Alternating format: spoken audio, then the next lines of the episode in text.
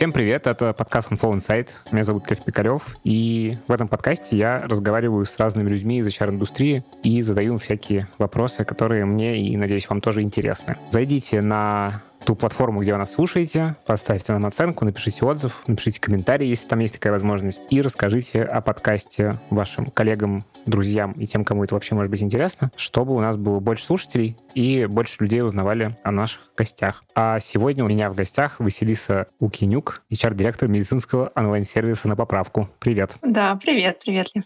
Давай начнем с тебя. Расскажи про свой карьерный трек, как так получилось, что ты HR-директор на поправку? Он начался довольно давно, в 2007 когда я завершала обучение в Санкт-Петербургском государственном университете. Это был факультет психологии и кафедра эргономики и инженерной психологии. Большая часть моих одногруппников пошла работать как раз-таки в HR, и моя первая роль была в агентстве. Это была международная компания Manpower. Там я была младшим рекрутером и вела массовый банковский подбор. А затем, получив диплом, я перешла на Кировский завод как бы это ни звучало, в то время у завода были большие планы, пришел новый менеджмент, и были интересные задачи. Хотя первый месяц я провела именно с ребятами рабочих специальностей, разбираясь э, в том, что же делают э, стропольщики, фрезеровщики, сварщики разных разрядов.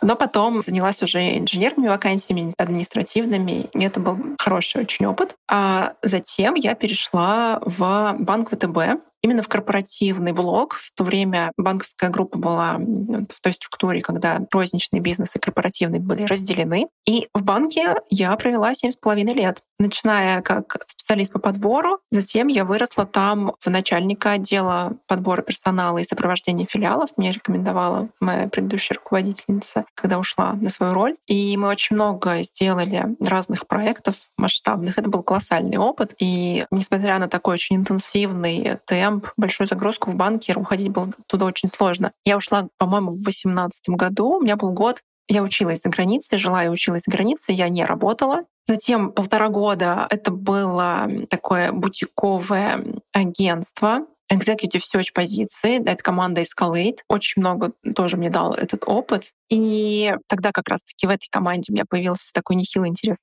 коучингу. Если это будет интересно, тоже можно об этом да, потом рассказать, потому что я потом получила образование коуча. И в декабре 2020 я пришла на поправку. Я была первым HR, который попал в команду. Как раз ребята собирались сильно масштабироваться, искали уже выделенного человека себе. И в декабре будет три года, как я с ними. А ты пришла, получается, на позицию HR-дженералиста такого, то, что называется? Ну, HR-менеджер. HR-менеджер — не полный цикл функций. Я никогда не вела дело производства, например, но там перечень задач был довольно широкий. И да, уже год я в роли HR-директора в этой команде. У меня уже своя команда HR, и мы, мы растем. Вот такой путь. Окей, давай тогда про на поправку поговорим. Что это такое? Расскажи. Я, наверное, в первую очередь скажу, что это просто неповторимая команда по духу и по культуре. Об этом, наверное, отдельно стоит сказать. Но в плане бизнеса, что мы делаем, да, что за продукт? Мы продуктовая IT-компания. Мы создаем сервис по типу агрегатора, где простые люди, как мы с тобой, наши родители, там наши даже продвинутые э, бабушки, могут найти, подобрать для себя врача либо медицинскую услугу, оценить ее по многим параметрам. Ключевой из них — это отзывы. Мы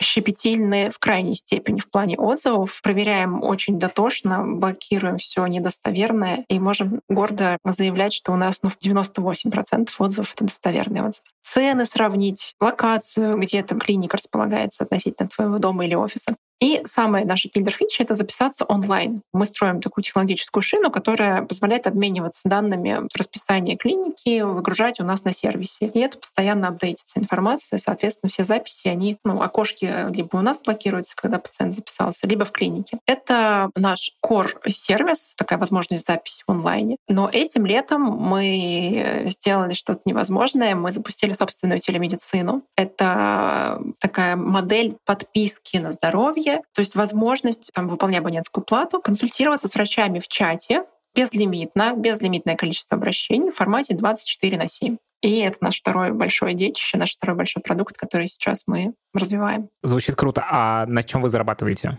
Какая схема? Если брать core-сервис записи, то, соответственно, монетизация за счет клиник, то есть каждая запись через нас тарифицируется, трекается, и с клиниками идет э, взаиморасчет в конце каждого месяца. Если брать телемет, то это абонентская плата. Уже с B2C. От физлиц. Да, это уже b история. А про записи в клинике получается, что вы работаете ну, только с частными клиниками, и они, по сути, платят за привлечение пациента вам. Или как это устроено? Львиная доля наших партнеров клиник — это частные клиники, ты прав. Но не только. Дело в том, что у государственных клиник тоже есть хозрасчетное отделение, у них тоже есть свои планы на самом деле по выручке. И у них есть интерес в том, чтобы загружать своих врачей, заполнять свое расписание. Поэтому мы были первыми, кто вообще сработал по этой схеме с государственными клиниками. У нас хороший портфель госклиник, который мы наработали за несколько лет, когда они у нас были тоже в фокусе, когда это в том числе была наша цель целью. Поэтому найдешь и ГОСы, как мы их называем в том числе. Интересно тоже, с чего вы это начинали, как вы находите врачей именно на телемедицину? Это через клиники взаимодействие идет, или это идет непосредственно с врачами конкретными, которых вы скаусите и которые у вас на этой платформе работают? Как устроено? У нас свои врачи.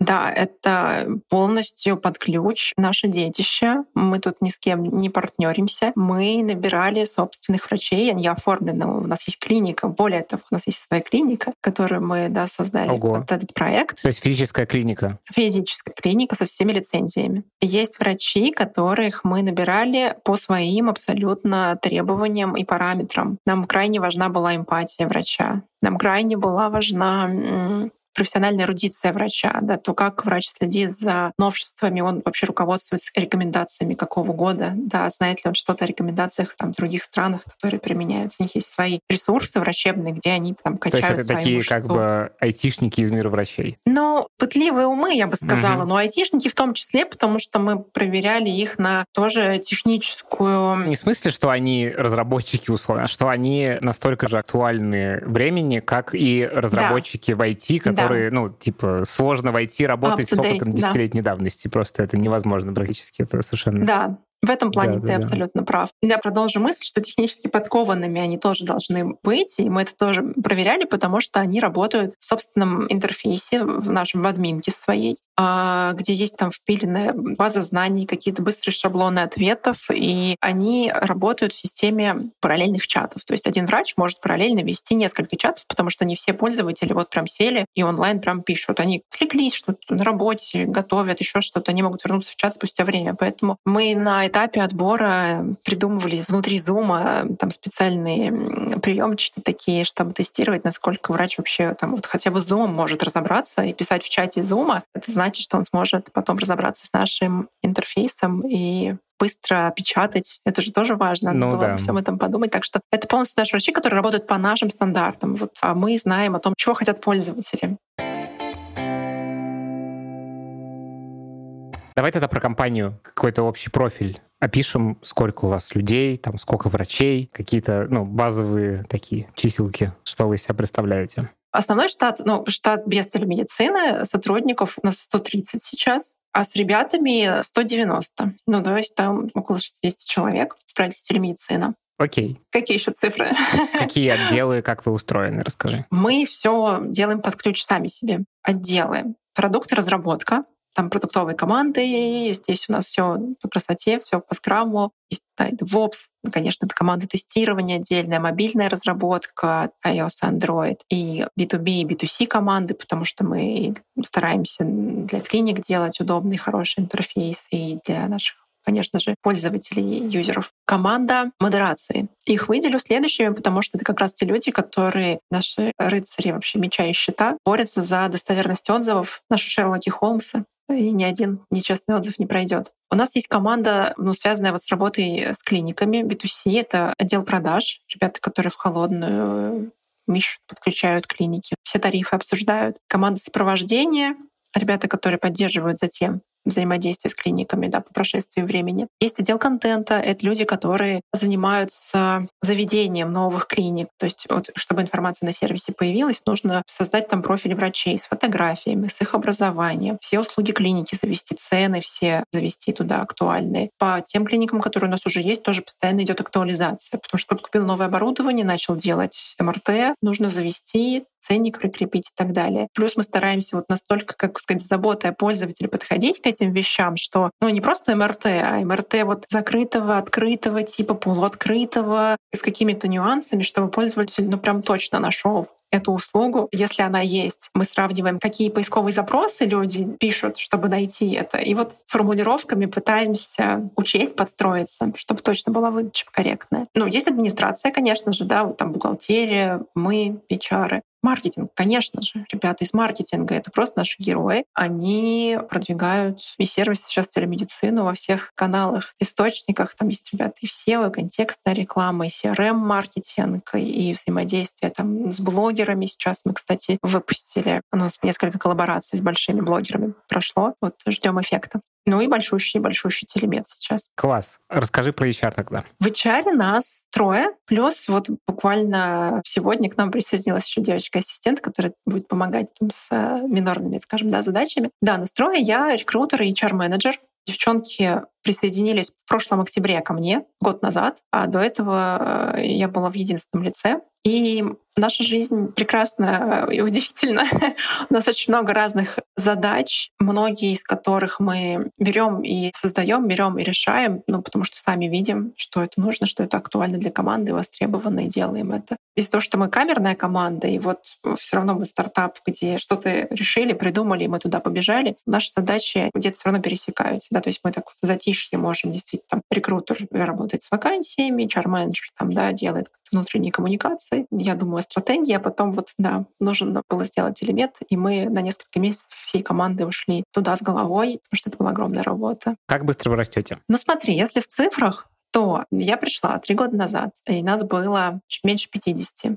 А закончили мы год, там, нас было потом 80, потом нас было 120, и сейчас нас 190, ну, с учетом, да, ребят из телемедицины. За время моей работы мы дважды меняли офис, ну, один раз вынужденно, у нас просто, как сказать, договор э, условно закончился, а второй раз потому, что мы просто перестали влезать в э, наше помещение. Мы расширялись, понимая, что будет еще большой, угу. большой новый найм. И расскажи тогда, как у вас устроен вообще этот поиск людей с учетом такого интенсивного роста. Кого вы в основном ищете? Ну, понятно, что с проектом телемедицины вы в основном искали докторов. И мы, наверное, сейчас отдельно еще про докторов поговорим, потому что это ну, довольно нетипичный портрет кандидата. Для этих компаний особенно. Да. И, ну, если говорить про основной офис, то кого вы больше всего нанимаете? Что это за ребята? Ну, вакансии абсолютно разные, именно потому, что у нас разные отделы, да, как ты видишь, что мы не только разработчиков ищем, ищем ищем много кого. Условно, внутри мы, еще когда я была одна, мы поделили вакансии по сложности закрытия. Есть и позиции, на которые мы получаем довольно много откликов, там иногда они очень высокие требования, и с такими вакансиями некоторые руководители даже работали э, сами напрямую. У нас я просто внедрила ATS, да, систему, в которой э, весь флоу зашит, все кандидаты там, понятные этапы, и там руководители тоже, в общем-то, могут работать. Есть вакансии, с которыми уже там сложно по отклику, откликом, и нужно искать кандидатов самостоятельно и публиковаться в разных источниках, заниматься холодным поиском и так далее. Тут уже их вела я, сейчас мы ведем их вместе с девчонками. Наши источники, наверное, я тут никому не открою Америку. Мы все крутимся примерно вокруг одного и того же. Низковисящие яблоки, горячие кандидаты, они на HeadHunter. Старый добрый HeadHunter. И в этом году мы сделали большой апгрейд. Мы э, сделали такую брендированную страничку. То есть мы заботимся тоже о своем HR-бренде, о том, как мы выглядим для кандидата. Мы следим за отзывами, которые оставляются. Да, я сама отвечаю на некоторых сайтах, отзывиков о работодателях там, на комментарии по нам. Вот, сделали красивую страничку, чтобы, ну, опять же, быть более интерактив. Затем это, конечно, это и телеграм-каналы, это и э, Хабр Карьера, это и LinkedIn, Facebook. И тут мы качаем тоже мышцу сорсинга. А вот наша рекрутер, она была в этом году там тоже на ивенте, посвященном сорсингу. Там скраперы, они исследовали, как можно там парсить э, телеграм-каналы, чтобы получать оттуда данные участников того или иного канала или чата. Ну, в общем, нам это тоже все не чуждо. Amazing Hiring или Подбор.io — это такие тоже агрегаторы, платформы, которые пылесосят контакты кандидатов, собирают их. Поэтому экспериментируем, тестируем э, источники разные, разные. У нас какой подход? Что для нас очень важно? В большинстве вакансий мы идем по пути тестовых. Как бы это... Не модно сейчас было. Как бы это не хейтилось, эта практика нам она дает очень много фактуры. И ты знаешь, мы просто стараемся по-партнерски с кандидатами об этом разговаривать. Ну, опять же, по-разному. Есть, допустим, позиция junior-тестировщик. Очень много откликов, ну, очень много откликов. Поэтому мы первым этапом у нас просто такое ну, friendly письмо, что там, дорогой друг, спасибо большое. Вот предлагаем, дадим обратную связь. Вот. Есть вакансии, где откликов нету, да, какой-то вот там senior product manager да, я сама вела эти позиции. Там ребятки, с ними надо прям отношения строить или UX, э, UI дизайнер lead. Тоже моя была вакансия. И тоже только через тестовые. И вот та девушка, которую мы в итоге наняли, ну, не было проблематики. То есть сначала мы все равно прокидываем такой мостик отношенческий. Мы общаемся, отвечаем на верхнеуровневые вопросы друг друга. Компании тоже много рассказываю. И это тоже для нас важный маркер успеха, когда кандидату откликается, во-первых, сама тематика того, что мы делаем. Во-вторых, ну вот наша культура, наша история, то, откуда ноги растут, как все началось, и что для нас ценно, что мы до сих пор иногда, ну, с клиниками, даже с некоторыми, понимаешь, расторгаются договоры, потому что клиник настаивает на публикации какого-то отзыва, а мы считаем, что этого делать нельзя, потому что он недостоверный. И вот мы принципиальны вплоть до этого. И те ребята, которым это откликается, они это нам говорит о том, что это наш или не наш человек культурально. Мы на это смотрим всерьез. Окей, okay. а сколько в среднем ну, у вас занимает вообще поиск кандидата от э, вакансии до выхода человека? А, хороший вопрос про в среднем, потому что абсолютно разные были кейсы. Из последнего мой тоже был интересный такой опыт. Э, мы решили взять себе юриста в штат, да, потому что мы тоже долгое время жили без собственного юриста. И Срок закрытия этой вакансии имел очень большое значение, потому что там юридические услуги, которые мы должны были бы оплачивать. Ну, в общем, там внутренний юрист, если бы он появился в нужный момент, он бы облегчил э, нашу нагрузку очень сильно. И срок был ну, там буквально от идеи, что надо искать, до выхода человека, ну, две с половиной, три недели. Если кому-то надо было бы отрабатывать, это практически было невозможно. Ну, профиль был очень понятен. Да, я просто сделала настройки на HeadHunter, я увидела там двух-трех человек, и одну из них, вот девушку тоже мы наняли, она была свободна, она вышла. То есть это был найм за неделю. Это рекорд, это очень редкий был случай, такой просто запрос во Вселенную, а, пожалуйста. А были вакансии, которые закрывались, ну, ну да, месяцами. Например, того же лид UX дизайнера я искала не один месяц и даже не полтора, искала дольше. Head of SEO тоже был долгий поиск, э, очень напряженный. Поэтому я бы, наверное, поделила вакансии на какие-то категории. Если мы говорим про джунов или про позиции, где ну, нет каких-то супер требований. А с джунами вы работаете, да? С джунами, да. Более того, я тебе хочу сказать, что мы практически с джунами работаем. Но в том плане, что у нас есть костяк сеньоров, которые сейчас уже там многие в тем лидов переросли. И у нас вот эта внутренняя лестница развития ребят, она очень классно работает. То есть мы и по разработчикам, и по тестировщикам тестировщиком идем вот уже который год э, в основном по пути джунов. Кстати, очень интересно, это сейчас не очень типичная картина на рынке, потому что многие отказываются именно от работы с джунами, ну или очень дозированно работают с джунами, потому что, ну, как бы это требует довольно много вложений, а та скорость, которая нужна, не подходит работа с джунами, исходя из этой скорости. Почему вы по такому пути идете? Наверное, потому что мы научились их просеивать и находить таких джунов, которые могут деливерить уже с первого первых дней своей работы. У CTO, если бы он тут рядом сидел, Марк, он бы прям плюсанул к моим словам, Опять же, тестовая, но не только тестовая. Мы берем таких ребят, которые могут решать боевые задачки под ключ. Пускай они не монстровые. Да, конечно, они не делают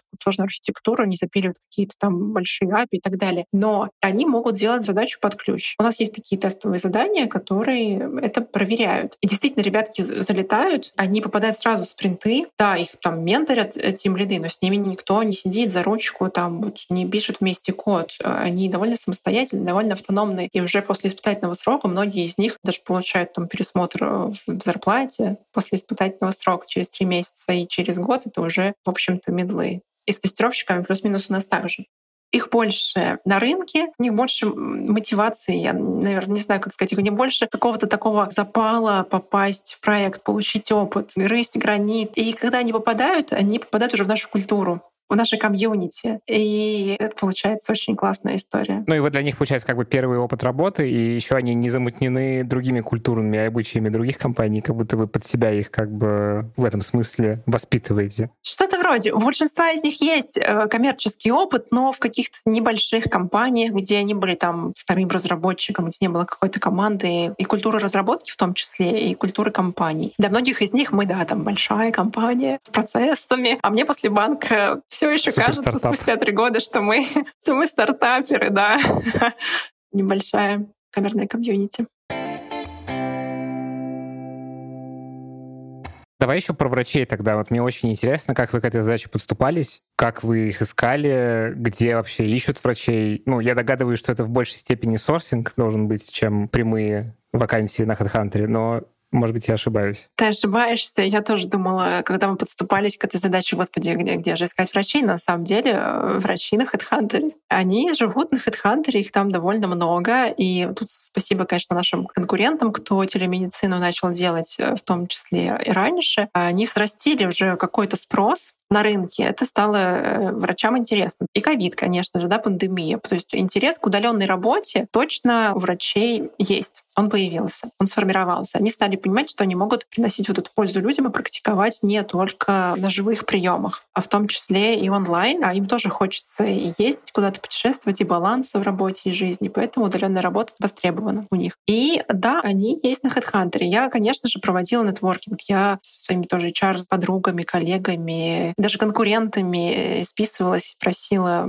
о тоже Zoom таких встречах, колах, чтобы задавать каких-то вопросов. Самих кандидатов тоже мы расспрашивали, где вы там искали работу в предыдущей компании с аналогичной тематикой. И стало понятно, что нет. Поток — не проблема. Кандидаты есть на HeadHunter. У нас было достаточное количество откликов. Но задачкой истинной стал, конечно, механизм проверки, механизм оценки как это делать, потому что у нас было очень мало времени. Мы должны были с 1 июля запустить уже на пользователей продукт. Это значило, что люди должны быть найдены, оформлены, обучены, вставлены в расписание, и чтобы работали 24 на 7. Ну, то есть мы планировали там за неделю, за две раньше, мы должны их принять, чтобы учить еще какое-то время. Ну и начали мы в начале апреля подступаться к этой истории, когда там все после событий понятных вообще стратегии переформатировалось, и мы вот такие вот себе таргеты нарисовали, чтобы двигаться дальше. Соответственно, у нас был э, там апрель, май с этими праздниками и июнь.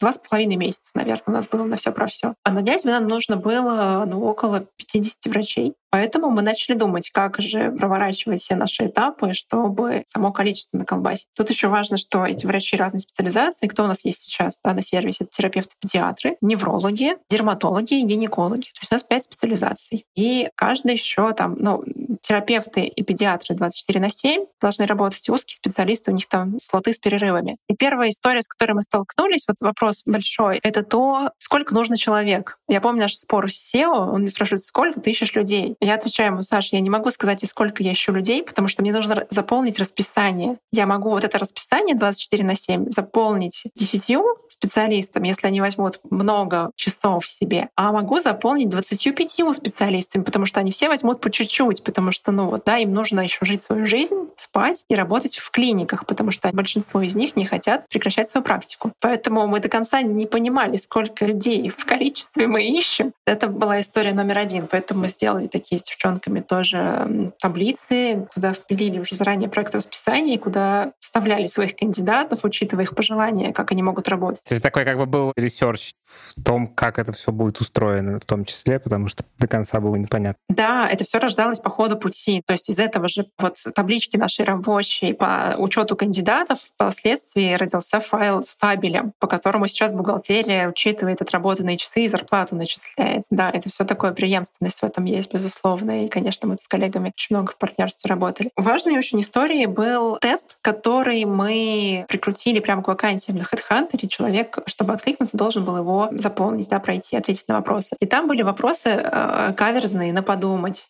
вопрос с каким-то несуществующим синдромом и варианты ответов, что можно сделать, где верный вариант ничего не нужно делать, условно, потому что такого заболевания нет. Но люди находили, в общем, эти заболевания. Там был вопрос с подвохом, что сейчас все карты выложу, надеюсь, там врачи, врачи не будут основной аудиторией нашего подкаста, этой записи. Был вопрос о том, что там пациент в сознании, но у него по анализу уровень глюкозы почти ноль. Что это такое? Что вы будете делать? Вот. И кто-то там бросается заливать в этого пациента литры глюкозы, э, хотя правильный ответ — это, ну, перепроверить. Это ошибка лаборанта, потому что это кома. Ну да, потому что это кома. Да. Но вот эти данные, что человек в сознании, но у него ноль по глюкозе, умение сопоставить факты, да, очень небольшое количество врачей справлялось удачно с этим тестом. То есть он себя показал действительно как инструмент такого отбора ребят, которые которые могут мыслить за рамками, подвергать что-то сомнению, критически мыслить. И затем этих ребят мы созванивались, да, мы вот сверяли базовые тоже вещи, там, что по графику э, окей, работать в чате, окей. Если тут все хорошо, то мы приглашали уже на зум-интервью с нашим медицинским руководителем. У нас были жесткие тайминги, то есть на консультанта мы выделяли 30 минут на это зум-интервью, на врача 40 минут, не больше. Вот такая технология уже была отработана. И были вопросы там около медицинские. И затем проигрыш рабочей ситуации в чате Zoom дома. То есть такой как бы тест-кейс. Это почти вот моделирование работы с пациентом в чате. Мы отключали камеры, и дальше шел вопрос а пациент. И дальше мы смотрели, с какой скоростью отвечает врач, какие он задает уточняющие вопросы. Потому что здесь очень важен баланс. И не нужно спрашивать лишнее, не нужно спрашивать у человека, которому 50 лет, у него болит нога, как протекала беременность там, у его мамы. Ну, в общем, это не имеет отношения к делу. А грешат врачи такой штукой. Вот это как бы здравый смысл просто. Чрезмерное Ну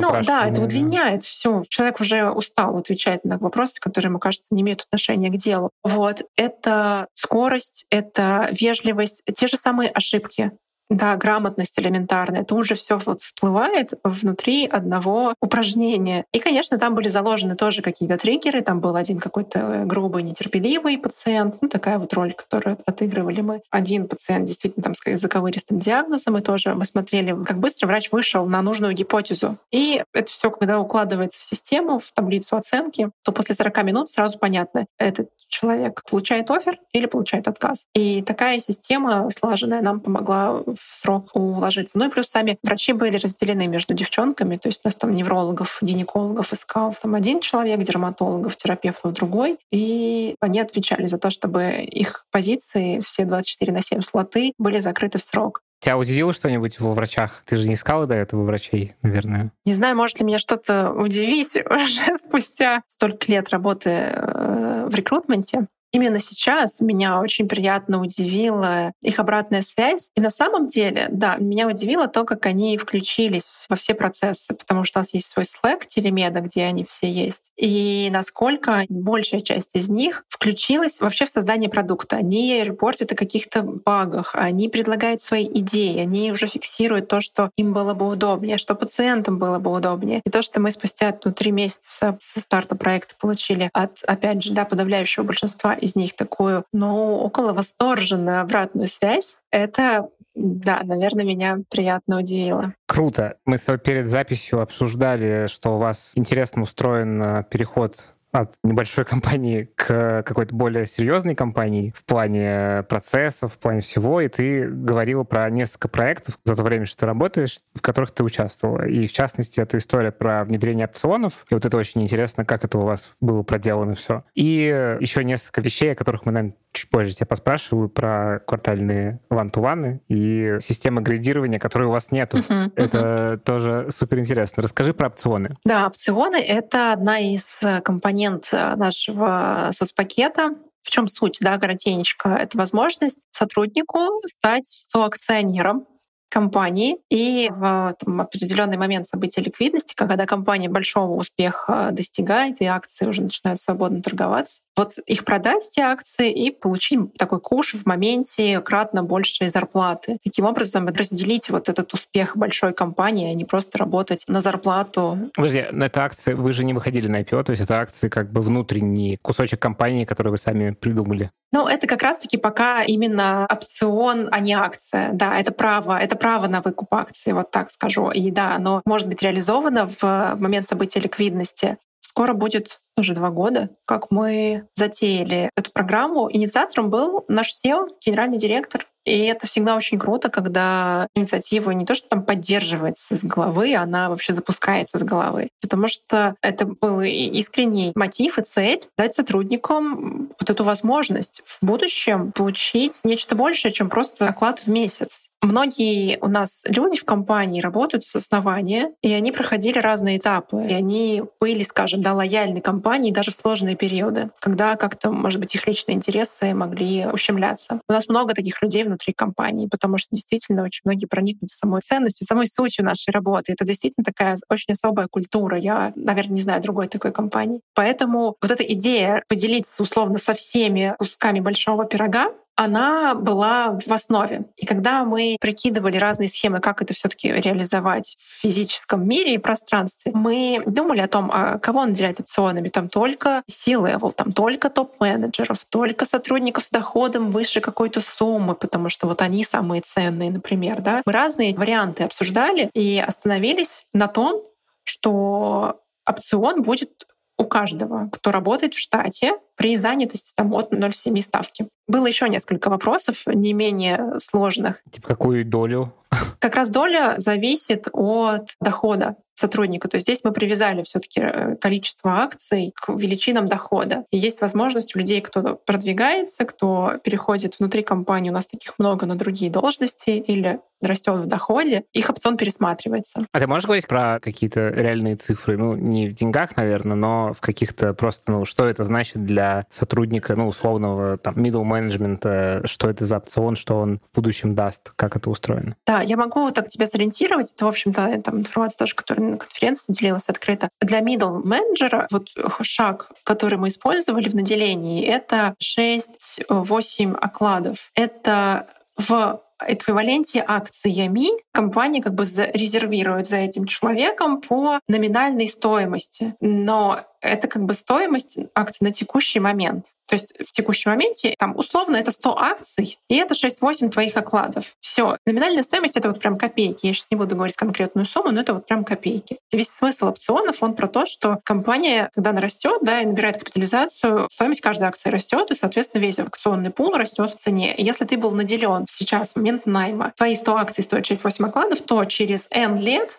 когда и ты в компании долго работаешь, и компания выходит уже там на IPO, эти 100 акций стоят твои 15-20 окладов. Ну, то есть я правильно понимаю, что человек этим может воспользоваться когда? Да, ну, то когда? Есть, типа, когда компания на IPO выйдет? Да. Но может и не выйдет. Может и не выйдет, да. Да, да, да. Это история такая. Мы все в этой рулетке. Мы все в этой рулетке. То есть, условно, мы ничего, понимаешь, мы же ничего, мы ничем не жертвуем, но у нас появляется возможность э, получить большой куш, если мы все очень классно поработаем на долгой дистанции, и все сложится наилучшим образом. Ну, блин, тут, знаешь, и тоже в нашей стране все сложно. Ну да. А если человек увольняется, то он может что-то сделать со своими акциями виртуальными? Смотри, тут очень важное понятие — это вестинг. Ну, то есть если ты просто к нам пришел на работу, то пока ты не отработал два года, за тобой не закрепится ни одна акция. Ну да, я имею в виду, когда ты уже поработал.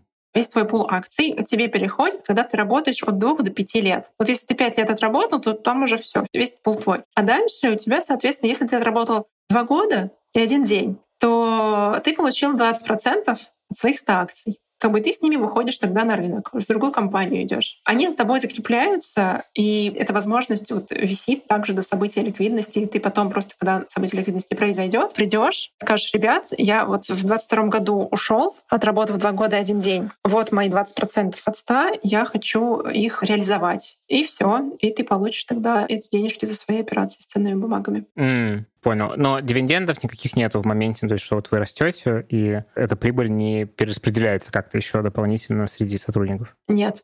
Окей. Нет. Понял, хорошо, да, это интересно. И, и как это, ну, на что это повлияло? Вы уже можете итоги этого какого-то ну, предварительного хотя бы эксперимента подвести? Это классный вопрос, да. На конференции мне тоже его спрашивали, задавали. Это очень сложно измеримая история. Какие есть косвенные, скажем, сигналы того, что это работает на мотивацию людей? Во-первых, у нас было два человека, которые планировали свое увольнение с учетом того, чтобы доработать вот пять полных лет. Мы вообще сторонники такого партнерства в целом. И, конечно, понимаем, что увольняться тоже это нормально. Мы сторонники партнерских увольнений. Да? То есть когда человек как-то заранее говорит о своих планах, мы можем перераспределить работу, найти замену. И вот люди, которые работают уже ближе к пяти годам, как правило, они такие. И для человека это было важно, да, доработать пять лет, чтобы все завестилось, и уйти потом после этого. А еще интересная история, что у нас по итогам прошлого года некоторые люди были премированы за классную работу в году. И им дали возможность выбрать либо получить деньгами премию сейчас, либо получить э, в пятикратном как бы эквиваленте по стоимости опционы. И я тебе хочу сказать, что у нас был список из восьми человек, которые, может быть, не полностью премию перевели в опционы, но я, кстати, среди них 8 человек с компании, не в целой компании, а 8 человек из тех, кто был премирован, что как бы делает меньше первоначальную выборку. Да. А сколько было премировано? Не могу тебе сказать, сейчас я даже не помню, но давай скажем, что это, наверное, треть наверное, треть, mm, 25% mm-hmm, людей, они выбрали выплату опционами. Это мне о многом сказала в тот момент, кстати, да, это было важной обратной связью. Скажи про грейды еще, потому что это такая особенность интересная, что вы осознанно не идете в систему грейдирования. Расскажи, в общем, почему? Я бы не сказала, что мы осознанно не идем, просто у нас есть все время какие-то более срочные задачи, наверное, вот так. А наша система встреч 1.1 квартальных, она пока помогает нам жить без грейдов и не впадать в какую-то текучесть безумную или да, в низкую вовлеченность, демотивацию. Я думаю, что мы когда-то все равно к этому придем на каком-то витке своего развития. Но пока вот на этой численности и с этим мироустройством мы довольно спокойно живем без грейдов. Как это работает? Наверное, тоже чуть больше года назад мы внедрили как вот практику ежеквартальные встречи один-один. У нас даже изначально была специальная платформа, специальный софт, где был функционал такой, вообще регистрация этих встреч. И я там отслеживала прям по каждому руководителю, как цель им ставила, чтобы они их проводили, чтобы привыкали. И там велись комментарии. Раз в квартал руководитель назначает каждому сотруднику один-один. Есть у нас списки вопросов для подготовки, да, такая вот рефлексия, как прошел этот период, успехи, неуспехи, чему научился, какая нужна помощь, чего еще хочется. И это площадки э, как раз для прояснения в том числе и карьерных амбиций, и зарплатных всех вопросов. Это такая, на самом деле, очень хорошая регулярность. Четыре раза в год этого хватает, чтобы создавать ясность мы провели тоже, я проводила сама внутреннее обучение, с руководителем много чего обсуждали, но, в общем, это тут уже про коучинг как раз в большей степени. Вот эти темы, когда там... Как помочь э, людям развиться, условно. Да, как вообще об этом поговорить, какие вопросы задать, чтобы человека раскрыть, расположить, как поговорить о проблемах, потому что когда человеку развивающую обратную связь, у нас в народе признан, ну, как бы у нас негативная, как ругать, да, то есть вопросы, которые мне задавали на этом обучении перед его, там, запрос был, как так ругать человека, чтобы это было ему во благо. И вот мы меняли эти паттерны, эти конструкции в сознании. Да, это очень школьная какая-то история, как будто бы из школы идущая. А нас не учат очень многому важного, да, понимаешь? Да. В процессе пути жизненного просто негде этому учиться. Поэтому одна из задач HR, на мой взгляд, конечно, здесь вот раздвигать границы и налаживать, да, что учить руководителя, создавать эту ясность, что говорить о проблемах — это тоже нормально, что говорить о том, что ты, там, тебе тоже дискомфортно, что ты не очень понимаешь, как, что будет будет э, наилучшим результатом сейчас как были действия для этого человека. И выходить на партнерство самостоятельно в первую очередь, когда мы ожидаем партнерства со стороны сотрудников. И потихонечку мы тут двигаемся. И после этих сессий один-один там руководители пишут, тут, вот тут такая-то проблемка, вот тут нужен совет, вот тут нужно зарплату пересмотреть, тут нужно кого-то повысить, поднять. Ну и опять же, потому что все подбивают эти фидбэки, и тем лиды озадачены тем, чтобы проанализировать, какая была динамика у их подопечных, у них у самих созревают эти решения, что так, тут уже давно не жил, тут уже мидл, пора менять. Мы не забываем об этом, потому что мы друг другу эти вопросы задаем. Нет такого, что мы там бежали-бежали, пилили фичи, и как бы все уже давно выросли из штанов из этих, а мы не заметили. А итог такой встречи, ну, условно, что может остаться так, как есть, может вырасти. Ну, смотри, мы же не только говорим на этой встрече о... Ну, про деньги, да, но в целом про пересмотр какой-то... Может остаться так, как есть. Может итогом этой встречи быть какой-то комит о том, что нужно сделать, э, что тянуть, что качать, э, чтобы выйти на тот уровень, который человеку хочется. Тут, конечно же, обсуждаются еще там, да, и бизнес-цели, планы на следующий квартал, куда пойдем, что будем делать, с кем будем делать. Ну, то есть это не только про то, как ты вырос и нормально ли тебе платят. А расскажи еще вот про эти one-to-one, потому что я так понимаю, что целый процесс был потому, чтобы это внедрить. То есть до этого момента не было таких постоянных, регулярных каких-то историй. А как это все решалось? Ну, просто как-то само собой? Тогда была команда меньше, и да, решалось само собой, а иногда не решалось. И это была проблема. Мы слишком поздно узнавали о том, что человек что-то не устраивает, уже когда он приносил заявление. Угу. Была такая проблема. И как ты понимаешь, когда сотрудник прошел какой-то путь ну, какую точку невозврата какую Это да. точка невозврата. Очень сложно, очень сложно, конечно, да, контр-оферы какие-то делать, и это все равно уже что-то рвется, что-то такое интимное рвется, превентивные методы, диалог, открытость в этом плане. И ребята сами, сотрудники, они привыкают к этому, они начинают понимать, что вообще нормально говорить о деньгах, нормально говорить о своих амбициях, о том, что что-то больше нравится, что-то меньше. Это совершенно не значит, что все пойдут у тебя на поводу и сейчас все перестроят, потому что что-то не нравится. Но в диалоге быть, руководителю быть осведомленным, да, это нормально. И это здорово. Ну да, внедряли как вы это? Да, как мы это внедряли? Ну, смотри, наверное, с первые маленькие шаги были, была реформа в процессе адаптации, потому что раньше у нас и новички тоже лишались этих один-одинов, пока идет испытательный срок. И это тоже было больно. И первым изменением было то, что мы прям в обязательном порядке я тоже приучала каждого руководителя, с ними ходила на встречи в середине испытательного срока и в конце испытательного срока. И у нас был обмен обратной связью с новичками. Стало быть слышно, что люди говорят, как им это полезно, что они не замечали, что они такие молодцы. Или, да, там, мы как-то дискутировали о проблемных вещах, и люди имели вторую половину испытательного срока, чтобы перформить как-то иначе. Это выручало. То есть это такой первый зародыш доверия к тому, что система вообще возможна, и на обратной связи взаимной можно продвигаться и ехать далеко. Вот. Потом, опять же, очень важно понимание и такая вот инициатива лоббирования этой реформы, внедрения 1.1 шло от SEO. Глобально бы это был его запрос. И, конечно, для меня, как для HR, это был просто э, зеленый свет. Дальше дело было условно за малым. Продумать, проговорить формат, вопросы, темы, вот провести обучение. Тогда было внедрить софт в котором бы мы это вели, в котором бы сохранялись комментарии обеих сторон, потому что история вот это вспомнить все спустя три месяца мы тоже ей болеем, и очень важно вообще сохранить информацию, а до чего мы тогда договорились. Ну и, конечно, такая просветительская, разъяснительская работа, продажа этой идеи, польза ее для людей, для руководителей, ну и для сотрудников на самом деле тоже. Потому что у нас тоже были ситуации, когда там руководитель увольняется, о чем были его договоренности с его людьми, как он там оценивал их потенциалы и так далее. Все это вместе вместе с ним уходила за врата, да, а у людей уже какие-то сформированные были ожидания, что что-то изменится в их жизни. Потом у нас, да, тоже были истории, что вот я не знаю, что мне сделать, чтобы быть на шаг дальше, на шаг выше, поэтому я пойду искать работу вовне. И да, и мы об этом узнаем слишком поздно. Были ситуации спорные, что руководитель якобы там, да, мне что-то обещал, а руководитель помнит это иначе. И это естественно, да, тут абсолютно без укоризны. Это абсолютно нормальные психические процессы, потому что мы все воссоздаем свои воспоминания каждый раз заново, и на них влияет уже очень много чего, других обстоятельств. И поэтому вот такие вот, конечно,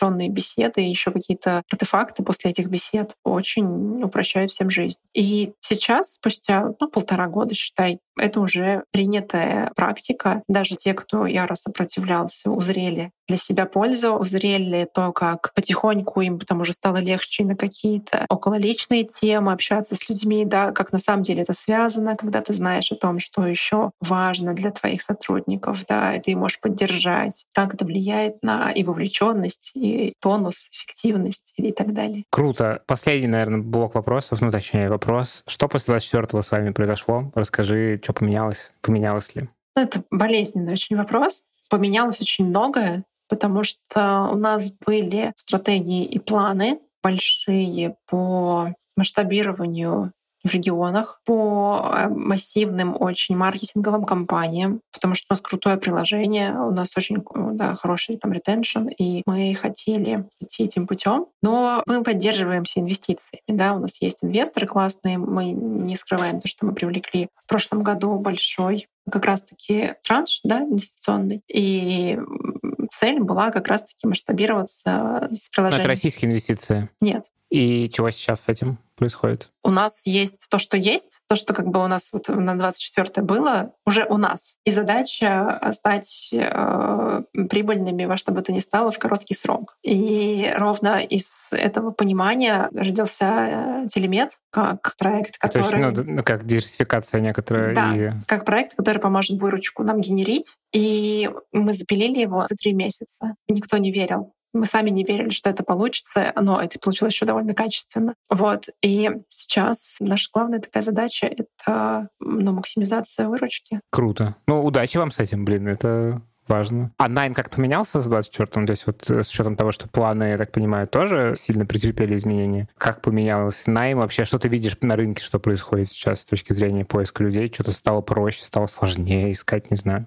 У нас с нами как поменялся. У нас все равно он есть, но он очень такой взвешенный. Мы пересмотрели все вакансии, которые были на тот момент, от чего-то отказались, но все равно кого-то ищем, и найм идет. Как поменялся рынок? Несмотря на то, что очень многие да, там, компании, где разработчики, они уехали, кто-то, может, там не смог переезжать, я бы не сказала, что сильно легче стало закрывать позиции в разработке. Все примерно так же. Ну, а в остальных нишах, да, почти у всех что-то произошло в компаниях. Вот менеджеры продаж тоже. Повально были пересмотрены системы мотивации у менеджеров, и тоже это там... Что они беднее стали или что-то между? Ну, они, как сказать, вот для менеджеров, как правило, вообще пересмотр мотивации, да, бонус, но это как болезненная история, потому что ну, они редко там что-то э, вдруг приобретают. Как правило, они нужно перестраиваться, и это болезненно, чтобы выходить примерно на те же уровни доходов. И я вижу, что так как, видимо, большинство бизнесов поменяли свои стратегии, они перестроили фокус менеджеров. И это повальная история, что сейчас много менеджеров продаж на рынке, которые ушли, потому что изменились правила игры в их бизнесах. И их это не устроило. Хотя они там понимают, что, может, это вынужденные меры, но, тем не менее, им от этого не легче. Поэтому какие-то точные истории есть, что да, там вся компания переехала, я не могу, я не готов, или у меня там нет возможности переехать, поэтому там я в поиске. Это слышно, но я не могу сказать, что какая-то массовая ситуация. Понял. Ну, посмотрим, что будет дальше. Пока супер все непонятно, и кто-то говорит, что сейчас вот ближе к зиме должно стать понятно. Хотя это все время отстрачивается. Кто-то говорит, осенью станет понятно, тут потом зимой. Ну, в общем, да. Так как мы записывали нашу встречу 20 сентября, а 21 проснулись уже в новой реальности, то справедливо будет дать дополнительный комментарий, как изменилась наша жизнь, жизнь на поправку после этой даты. Хочу сказать, что, наверное, после первого, конечно, шока и недоумения от этой новости мы с коллегами стали изучать все официальные распоряжения, нормативные акты для того, чтобы оперативно выдавать переработанную, скажем так, информацию внутрь компании, переводить все эти официальные документы, скажем так, на язык испуганного обывателя и консультировать э, ребят по этим вопросам. Несколько ребят решили подать заявки через госуслуги, вот как раз-таки по тому дополнительному документу от э, Минцифр о том, что они имеют образование соответствующее, попадающее в список вот приоритетных и работают в IT-компании. И эти заявки ушли в Минобороны, но, к сожалению, система там устроена таким образом, что ты не получаешь никакой обратной связи, какое решение принято окончательно по твоей заявке. Но, тем не менее, вот двое эти заявки подали. Ну и да, некоторое время, да и до сих пор мы продолжаем консультировать ребят по всей формальной да, стране вопроса. И многие в нашей компании приняли для себя вот эти абсолютно внеплановые и сложные решения, уехали. Речь идет о нескольких десятках человек в компании. Ну, мы помогали им организационно, мы помогли э, ряду ребят материально, кто столкнулся с такими непредвиденными тратами. И сейчас мы серьезно перестраиваемся в связи с этим, потому что раньше мы работали в гибридном формате, когда лишь несколько дней в неделю можно было работать удаленно, все остальное время это была работа в офисе в Петербурге, то сейчас мы перестраиваемся на действительно распределенную команду, большая часть которой работает удаленно. Это новые вызовы для нас, которых мы не планировали, на которые мы не закладывались. Но, тем не менее, с одной стороны, это Ситуация разобщила коллектив, и мы оказались в разных уголках мира, скажем так. Но, с другой стороны, мы очень сильно сплотились во всех этих перипетиях и переживаниях совместных, конечно же. И сейчас мы продолжаем делать свое дело, верить в лучшее, делать то, что от нас зависит на наших местах. Вот так изменилась наша жизнь после 21 сентября. Спасибо тебе большое. Это был подкаст Info Insight. Подписывайтесь на нас, ставьте нам оценки, пишите отзывы. И до следующего выпуска. Пока всем. Да, пока. Спасибо тебе. Пока.